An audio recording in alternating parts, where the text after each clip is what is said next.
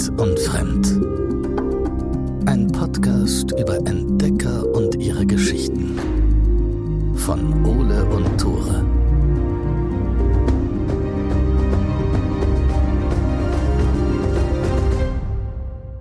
Moin, herzlich willkommen zu einer neuen Short Story von Wild und Fremd. Mein Name ist Tore. Und ich bin Ole und in meinem Intro steht in Klammern Tore, Komma, Socke. Ja, Wenn das ich eine wollt- Geschichte ist, Das ist bitte die erzählen Sie mir. ich habe, also wir nehmen ja wieder Remote auf. Eine der seltenen Occasions, wo wir das wirklich leider machen müssen. Ich glaube, das letzte Mal war für die Jack London Folge, ne? Da warst du auch das in letzte Berlin Jahr war, krank. das letzte Mal war vor fast einem Jahr. Wahnsinn, wie oft wir uns gesehen haben im letzten Ja, Jahr. es ist schon fast nervig. Aber gut. Komplett nervig sogar. Also ich habe hier keinen Popschutz. Und äh, wenn man keinen Popschutz hat, dann ist das P immer so ein bisschen Ah, Kacke. pisselig.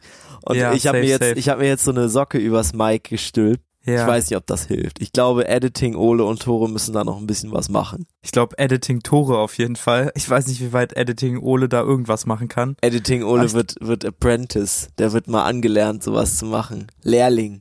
Ich glaube, der wird daneben sitzen und sagen, das klingt alles kacke, mach das nochmal.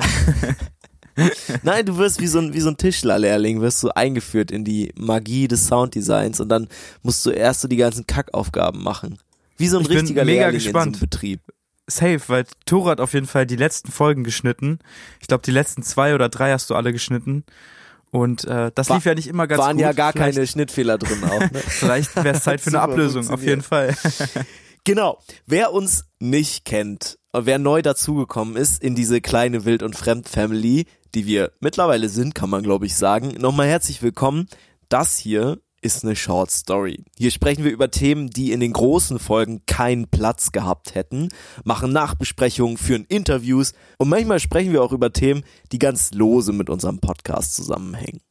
Und da ging es mir neulich wieder so. Also ich weiß nicht, ob du dieses Gefühl kennst, aber voll oft gucke ich eine Serie, einen Film oder lese ein Buch und es funktioniert alles, alles richtig top und dann kommt einfach das Ende.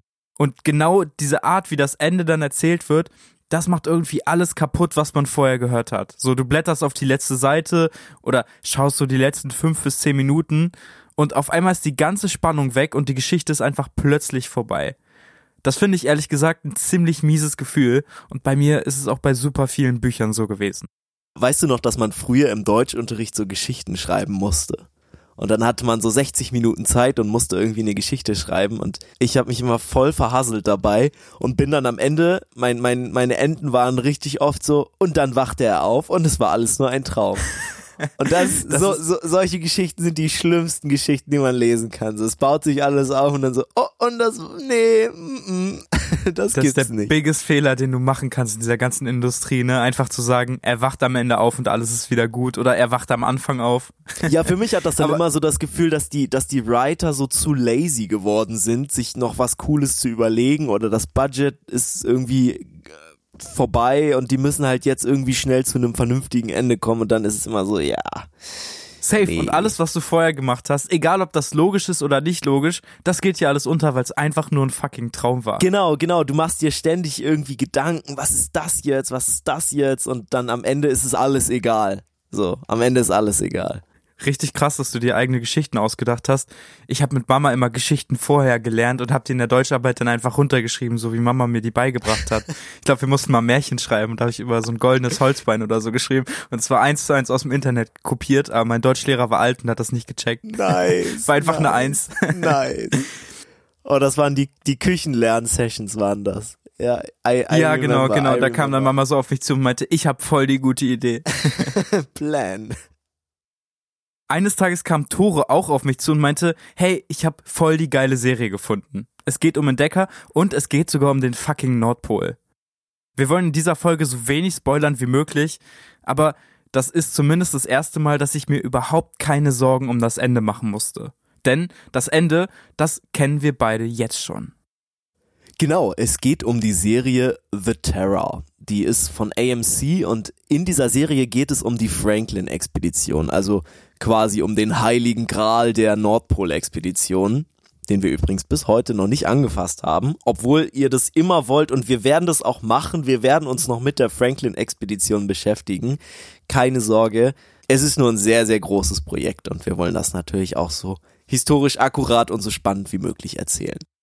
The Terror, also die Serie, erzählt eigentlich genau diese Geschichte nach. Es geht um die Franklin-Expedition, also eine große britische Expedition, die vor fast 200 Jahren in Richtung Norden segelt und dampft. Sie haben auch äh, Dampfmaschinen an Bord auf der Suche nach der Nordwestpassage. Das ist eine legendäre Geschichte, auch eine der ersten Expeditionen, von denen wir überhaupt gehört haben, damals als Kinder. Das Ziel dieser Expedition ist, wie gesagt, die Nordwestpassage zu finden, also einen schnellen Handelsweg von Europa nach Asien über das Eismeer. Ich finde, das klingt auch direkt nach einer richtig, richtig guten Idee. Hey, das ist einfach ein super schneller Weg zwischen beiden Ländern und kann in Zukunft einfach unfassbar viel Zeit und Geld sparen. Aber soweit kommt es am Ende nicht. Bei der Reise, bei der Franklin-Expedition geht zumindest alles schief, was schiefgehen kann. Erst bleiben die Männer im Packeis des Nordpols stecken, dann verliert die Gruppe nach und nach die letzten Nahrungsquellen und am Ende endet irgendwie alles in einem riesigen Desaster. Die Expedition bleibt wohl auch noch heute eins der größten Beispiele für eine richtige Abenteuerkatastrophe. Aber wir beide haben natürlich alle möglichen Bücher dazu gelesen, wir haben alle Terra genau. X-Dokus dazu geguckt und wahrscheinlich genau deshalb kennen wir das Ende der Geschichte jetzt schon ziemlich gut. Genau, wir kennen das Ende der wahren Geschichte gut. Oder zumindest so gut, wie die Welt es halt kennt. Und deswegen dachten wir, wir würden das Serienende auch sehr gut kennen, dass uns da nichts mehr überraschen würde. Aber turns out doch, denn je länger man guckt, desto weiter driftet die Story von der historischen Vorlage ab. Also da kommen immer mehr fantastische Elemente dazu. So stark, dass die Serie am Ende, glaube ich, als Horrorserie eingeordnet wurde fast, ne? Also das ist so, es wird gelistet offiziell als, als Horrorserie. Die erste Staffel besteht aus zehn Folgen, die so 45 bis 60 Minuten lang sind. Die sind alle bei Amazon Prime abrufbar. Das soll jetzt hier kein, keine Werbung sein, aber wenn ihr Fan von Entdeckern, von Abenteurern und äh, vielleicht auch von diesem Podcast seid, könnte ja sein, wenn ihr diese Short Story hört, dann schaut euch die Serie mal an. Natürlich hören wir hier alle viel lieber Podcasts, aber manchmal ist so ein bisschen visueller Input ja auch ganz cool und ich finde, da sprechen wir auch später noch drüber. Allein die Bilder, die dort in der ersten Folge reinkommen, sind so gut gemacht und man kann sich so gut in dieses Eisgefühl und in dieses in, in, die, in diese Situation auf den Booten einfühlen. Das ist wirklich richtig, richtig gut. Genau, ich glaube, man muss fairerweise sagen, dass wir The Terror das erste Mal geguckt haben, liegt schon ein bisschen zurück. Wir haben sie jetzt beide noch ein zweites Mal geguckt. Ich äh, gestern mit Mama noch den ersten Teil nochmal geguckt. Oh, mit was hat Mama gesagt? Mama war erst sehr begeistert, weil alles so mega gut aussah, direkt auf dem Eis, dann die Dunkelheit, richtig, richtig gut. Ja. Und ich glaube, dann ist der erste der äh, Reisenden, ein Matrose, ist krank geworden und hat Blut gespuckt. Ist danach relativ schnell gestorben. Mama fand das so mäßig und äh, dann hat der, also Franklin hat dann äh, den Arzt angewiesen, diesen Mann aufzuschneiden, um zu gucken, ist die Leber in Ordnung, was ah, macht äh, ja, die Blutgefäße. Die kann ich mich noch um erinnern, ja, ja. Safe, genau, weil die Angst hatten, ey, wenn Skorbut ausbricht, wenn der erste Skorbut hat, dann haben wir riesige Probleme. Und es hat mich unfassbar gefesselt, wie dann dieser Mann aufgeschnitten wurde, Leber geguckt wurde, ins Blut geguckt wurde und genau festgestellt wurde, dass es kein Skorbut war, sondern irgendwie sowas wie Tuberkulose, was den da hingerafft hat. Und Mama war wirklich so, Mama ist nicht eingeschlafen, so krass fand sie das. Kurz darauf ist sie aber eingeschlafen. Das war auf jeden Fall sehr, sehr wild, ganz genau. Wer von euch selber die Franklin-Expedition kennt, der wundert sich über den Plot der Serie erstmal so gut wie gar nicht. Es ist klar, ein Schiff bricht aus England Richtung Nordpol auf. Doch mitten im dichten Packeis schließt sich dieses um die Terror herum und sie stecken fest. Das muss man vielleicht noch dazu sagen, die Terror ist eins der Schiffe. Deswegen heißt die Serie so, The Terror. Das sind die Erebus und die Terror, sind die beiden Schiffe, mit denen die Franklin-Expedition losgefahren ist. Am Anfang geht noch alles gut, aber nach und nach sterben die ersten Männer an ziemlich seltsamen und unbekannten Krankheitssymptomen. Dann verschwinden auch noch Crewmitglieder und tauchen einfach tagelang nicht mehr auf. Was wir als erstes sagen können, ist, die Optik, die Visuals sind grandios. Wir haben das ja eben schon beschrieben, wenn man das erste Mal, wenn man die erste Folge anmacht und richtig sieht, wie dieses Schiff durch das Packeis fährt. Das ist einfach, du kriegst so gut diese Atmosphäre durch. Und auch zum Beispiel das Kostümdesign ist wirklich auch historisch akkurat. Also gerade das Kostümdesign der, der Offiziere, das ist absolut Navy-typisch für die Zeit. Die haben wirklich so ausgesehen. Auch finde ich krass, äh, sehr schick, ne? Diese diese Kostüme sind sehr schick. Komplett. Man denkt erst so, hä, never, never. Aber das war wirklich so. Auch die Frisuren. Die hatten ja, wenn die da an diesem Offizierstisch sitzen, alle so mit Pomnade ihre Haare gemacht. Außer einer aber so richtig crazy. Das ist eine Arktis-Expedition und die sitzen da in Uniform mit gemachten Frisuren und es sieht irgendwie so aus, als wäre das so in so einem englischen Adelshaus irgendwie so eine Familie oder so. Und es sind einfach Leute, die zur Arktis fahren. Ja, aber genau so war das halt in der Navy damals. Was ich auch mega gut fand, war die Kameraführung der Serie. Zum Beispiel, als die Terror dann im Eis feststeckt, da ist ja nicht gerade drin, sondern relativ schräg. Das heißt, alles ist irgendwie so schief und die drehen dann auch einfach die Kamera um 30 Grad, äh, so dass du wirklich das Gefühl dafür bekommst, wie eng und schief und schräg das alles an Bord ist. Das fand ich schon irgendwie sehr beeindruckend und auch sonst. Also es wird sehr, sehr einfach gefilmt. Es gibt keine krassen Cuts und keine krassen Kameramovements. Es ist auch, glaube ich, vieles einfach so eine Shoulder-Cam. So, ne? Also du bist, es gibt viel so, viel so Aerial-Shots so wo du die halt das Schiff so von oben siehst, was ich auch sehr cool finde, aber sonst eben auch viel so einfach mitten unter den Leuten. Genau, das ist mir zumindest immer im Intro aufgefallen, dass immer von den Schiffen quasi nach oben gezoomt wurde, bis die Schiffe aussahen wie so kleine Mücken in so einer riesigen weißen Landschaft. Ja. Aber ich finde, durch diese sonst einfache Kameraführung wirkt einfach ganz viel ziemlich depressiv. Auch als die Männer anfangen, das Schiff zu verlassen und sich dann so in kleinen Gruppen versammeln und äh, gemeinsam durch die weiße Landschaft ziehen, das wirkt super klaustrophobisch und alles super, super schlicht. Was mich als allererstes gecatcht hat, war tatsächlich dieses ganze Miteinander. So, wir haben am Anfang eine ganze Mannschaft, die wir kennenlernen. Es gibt feste Rollen. Wir haben Kapitäne, Offiziere, Ärzte, Wissenschaftler, Matrosen. Die funktionieren alle ziemlich gut, bleiben aber an Deck ständig in ihren festen Rollen. So, wenn der Kapitän der Terror zum Beispiel Befehle gibt, dann befolgen die alle ohne Frage. Aber als das Schiff dann im Packeis festsitzt, verschieben sich die Rollen. Der Kapitän und die Offiziere verlieren nach und nach an Autorität und auch an Befehlsgewalt über den letzten Rest Nahrung und die wenigen Gewehre auf dem Schiff. Ja, und dann gehen sie an Land. Die Mannschaften verlassen ihre Schiffe und dieses an Land gehen bildet so ein bisschen den Grundstein für alle folgenden Konflikte. Jetzt sind sie nicht mehr in diesem Safe Space Schiff, jetzt gelten auch für zumindest die Matrosen eigentlich nicht mehr so richtig die Regeln, die damals noch gegolten haben. Was ich auch übrigens sehr krass fand, ist, dass dieses an Land gehen und dieses Umherirren in der Eiswelt meistens im Studio gefilmt wurde. Also wirklich Greenscreen-Kram, das merkst du nicht. Also keine Chance. Ich habe gedacht, das ist, das ist, die sind auf Grönland unterwegs gewesen oder so.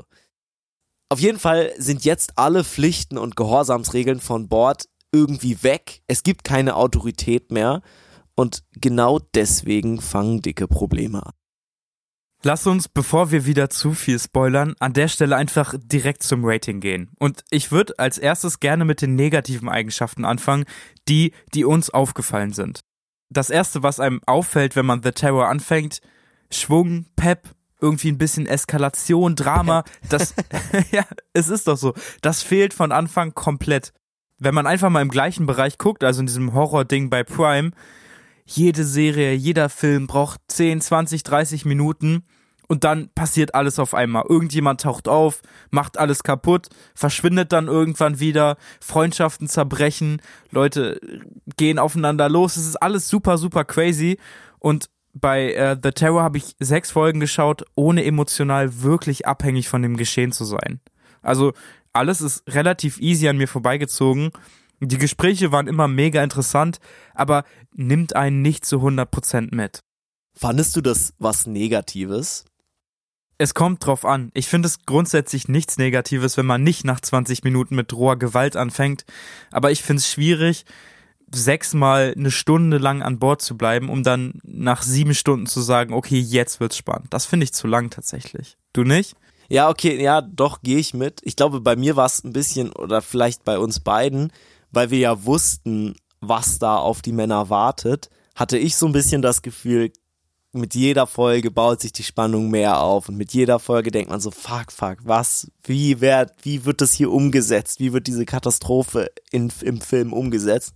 Das hat für mich eigentlich nur die Spannung gesteigert. 100 Prozent, aber weil wir auch ganz genau wussten, was alles noch passiert. Ich glaube, wenn du reingehst und du weißt nicht ganz genau, was äh, bei der Franklin-Expedition alles passiert, dann kann es wirklich schwierig werden.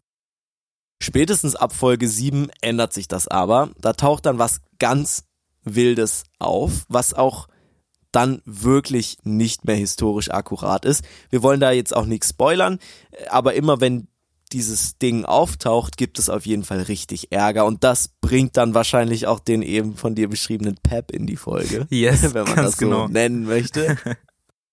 ja, ich weiß nicht, also wir sind beide keine professionellen Filmkritiker, aber ich ich fand es ein bisschen unpassend, dieses Ding, was dort auftaucht auch da sieht man, dass es halt nicht echt ist, dass es auch alles so Studio CGI-Kram ist. Ich weiß nicht, ob das jetzt fehlendes Geld war oder ob das einfach die Art der Serienproduktion war. Aber dann merkt man auch ab und zu, dass wirklich das eine Greenscreen-Produktion ist und dass die dann da wirklich äh, von einem Greenscreen gestanden haben, vor allen Dingen bei so Kampfszenen und so, dass es nicht wirklich im Eis des Nordpolarmeers stattgefunden hat. Das ist ein bisschen nervig, aber im Großen und Ganzen verkraftbar, würde ich sagen. Ich finde es ehrlich gesagt auch ziemlich verkraftbar. Dazu muss man nämlich sagen, alle Szenen, die bei Nacht gedreht wurden, also bei schlechter Studiobeleuchtung, die sind unfassbar gut. Da merkt man gar nichts mehr von einem Studio oder von irgendeinem Greenscreen. Das sieht einfach nur richtig, richtig echt aus. Und ich finde im gleichen Zug merkt man auch, wie geil dieses Sounddesign einfach ist. Also da schießt irgendjemand, da schreit irgendjemand rum oder ein paar Inuit laufen durchs Packeis und es klingt so, so fucking echt. Also da könnte man wirklich so einen Sound ausschneiden, könnte den hier in Podcast packen und es würde sich einfach nur richtig mega anhören. Ich glaube, da musstest selbst du deinen kleinen Hut ziehen vor. Meinen kleinen Sounddesign-Hut, ja. ja. Ja, die machen das ja professionell. Bleiben noch die Schauspieler ich muss sagen, ich gucke Filme oder Serien eigentlich nicht wegen den Schauspielern oder Schauspielerinnen, aber hier bei The Terror sind das richtig gute. Zum Beispiel Jared Harris, der ist irgendwie die Hauptperson, würde ich sagen. Der spielt Captain Crozier, den Kapitän von äh, The Terror, also von dem Schiff. Wir haben den dann irgendwann auch wiedererkannt, weil der nämlich auch in einer anderen Serie, die auch sehr gut ist, mitgespielt hat, und zwar in Chernobyl. Ist so eine kleine Miniserie über die Reaktorkatastrophe in Tschernobyl. Auch wirklich zu empfehlen. Ist keine historische Expedition, aber trotzdem eine sehr coole Serie. Und witzigerweise gibt's dann noch einen zweiten Schauspieler, der in The Terror auch eine wichtige Rolle einnimmt, und zwar Adam Negatis. Auch der hat bei der Terror eine unfassbar gute Rolle bekommen. Der spielt die auch richtig gut. Also das war, glaube ich, fand ich den besten Schauspieler auf der, in dieser ganzen Serie, der, der hat es richtig gut gemacht. Auch der hat bei Tschernobyl dann mitgespielt, da hat er nur eine Randrolle gespielt, aber fand ich auch sehr cool, dass dort irgendwie so eine, wieder so Schauspieler so zusammengefunden haben in so einem ähnlichen Setting dann, halt, gut, Tschernobyl ist natürlich keine Arktis-Expedition, aber es ist trotzdem ein Katastrophenfilm, der sich auch an der realen Vorlage orientiert. Fand ich sehr cool, muss ich sagen. Okay, Wild und Fremd ist natürlich ein Podcast der harten Fakten und wir haben jetzt lange um den heißen Brei rumgeredet, haben euch die Vorteile und die Nachteile zumindest aus unserer Sicht zur Serie The Terror geschildert. Aber, Ole, wie viele Punkte würdest du dieser Serie von 10 geben? ich kämpfe immer noch damit, dass du gesagt hast, Wild und Fremd ist ein Podcast für harte Fakten. Finde ich auf jeden Fall Sind gut. wir. Also zumindest in den Main-Folgen. Die Short Stories driften manchmal ab, I know this, aber die Main-Folgen sind immer historical accurate. Das stimmt, das muss man ehrlich sagen. Ich habe mich entschieden, äh, The Terror ein Insgesamt-Rating von 8 von 10 Punkten zu geben. Ich weiß, das ist kein absolutes Top, richtig gut Ranking. Was für mich diese Serie ein bisschen kaputt gemacht hat, war dieses merkwürdige Ding, was irgendwann auftaucht, den Männern das Leben ein bisschen schwerer macht ich glaube, ganz ehrlich, hätte man einfach die Geschichte der Franklin-Expedition erzählt, meinetwegen ein paar Charaktere noch ein bisschen interessanter gemacht, ein bisschen Spannung reingebracht, dann wäre das aus meiner Sicht safe eine 10 von 10 geworden. Aber durch dieses Inuit-Ding, durch dieses komische Ding, was da rumläuft, was nicht so gut animiert ist, würde ich gern zwei Punkte abziehen. Sehe ich ähnlich. Ich sehe auch voll die Problematik, warum man da jetzt sowas Fiktives reinpacken muss. Also ich verstehe das auch nicht, weil ich auch denke, das reale Leben schreibt eigentlich die besten Geschichten. Wenn wir eins gelernt haben, was wir ja, ist doch so. Also, es hört sich, es hört sich mega dumm an, ich weiß, aber es ist doch so. Wenn wir eins gelernt haben bei unseren Recherchen, so, ich meine, wir sind halt auch beide jetzt nicht so die krassen Autoren, deswegen müssen wir halt das erzählen, was passiert ist, aber das ist, finde ich, meistens das Spannendste. Also, weil, vor allen Dingen, weil du halt weißt, so, ey, das ist wirklich passiert. Und ja, natürlich kannst du dann irgendwie nochmal einen Charakter dazu dir überlegen oder irgendwas interessanter machen. Aber so ganz grundsätzlich, einfach das zu erzählen, was passiert ist, ist keine schlechte Idee. Bei der Franklin-Expedition hat man natürlich das Problem, dass wir es einfach nicht wissen. Ne? Also irgendwann gibt es ja keine Aufzeichnung mehr der Männer. Wir wissen nicht, was mit denen passiert ist. Deswegen finde ich das so ein bisschen okay, dass man dann sagt, ja, dann überlegen wir uns halt jetzt was Fiktives. Ob es jetzt genau diese Situation hätte sein müssen, die dann eben kommt ab Folge 7, weiß ich nicht. Aber ähm, an sich verstehe ich den Gedanken schon und äh, deswegen würde ich an dieser Stelle tatsächlich auch 8 von 10 Punkten geben. Krass, haben wir uns genau gleich überlegt einfach. Ja, safe. Ich finde halt, es ist so lange glaubwürdig, bis halt dieses komische Ding passiert. Dann wird's irgendwie ein bisschen unglaubwürdig. Trotzdem können wir beide, glaube ich, sagen, das ist eine verdammt gute Serie über Entdecker, über ihre Geschichten und über eine der bekanntesten Expeditionen der Welt. Das wird definitiv nicht unsere letzte Folge zur Franklin-Expedition sein. Ich glaube, nach der Bagel kamen wir erstmal ein bisschen genug von Eis. ja. Aber wenn wir zurückkommen, dann auf jeden Fall auch nochmal mit der Franklin-Folge. Wir haben beide schon richtig, richtig Bock drauf. In der nächsten großen Folge von Wild und Fremd wird es zum ersten Mal in die Alpen gehen. Und wenn ihr jetzt denkt, die Alpen sind langweilig, dann habt ihr euch geschnitten. Denn äh, hört einfach in die nächste Folge rein. Die sind nämlich alles andere als langweilig. Da kann man auch große Dinge entdecken und es passieren auch große Unglücke. Ein großes Unglück in den Alpen nächste Woche bei uns. Schaltet auf jeden Fall ein. Wir freuen uns. Bis dann. Haut rein.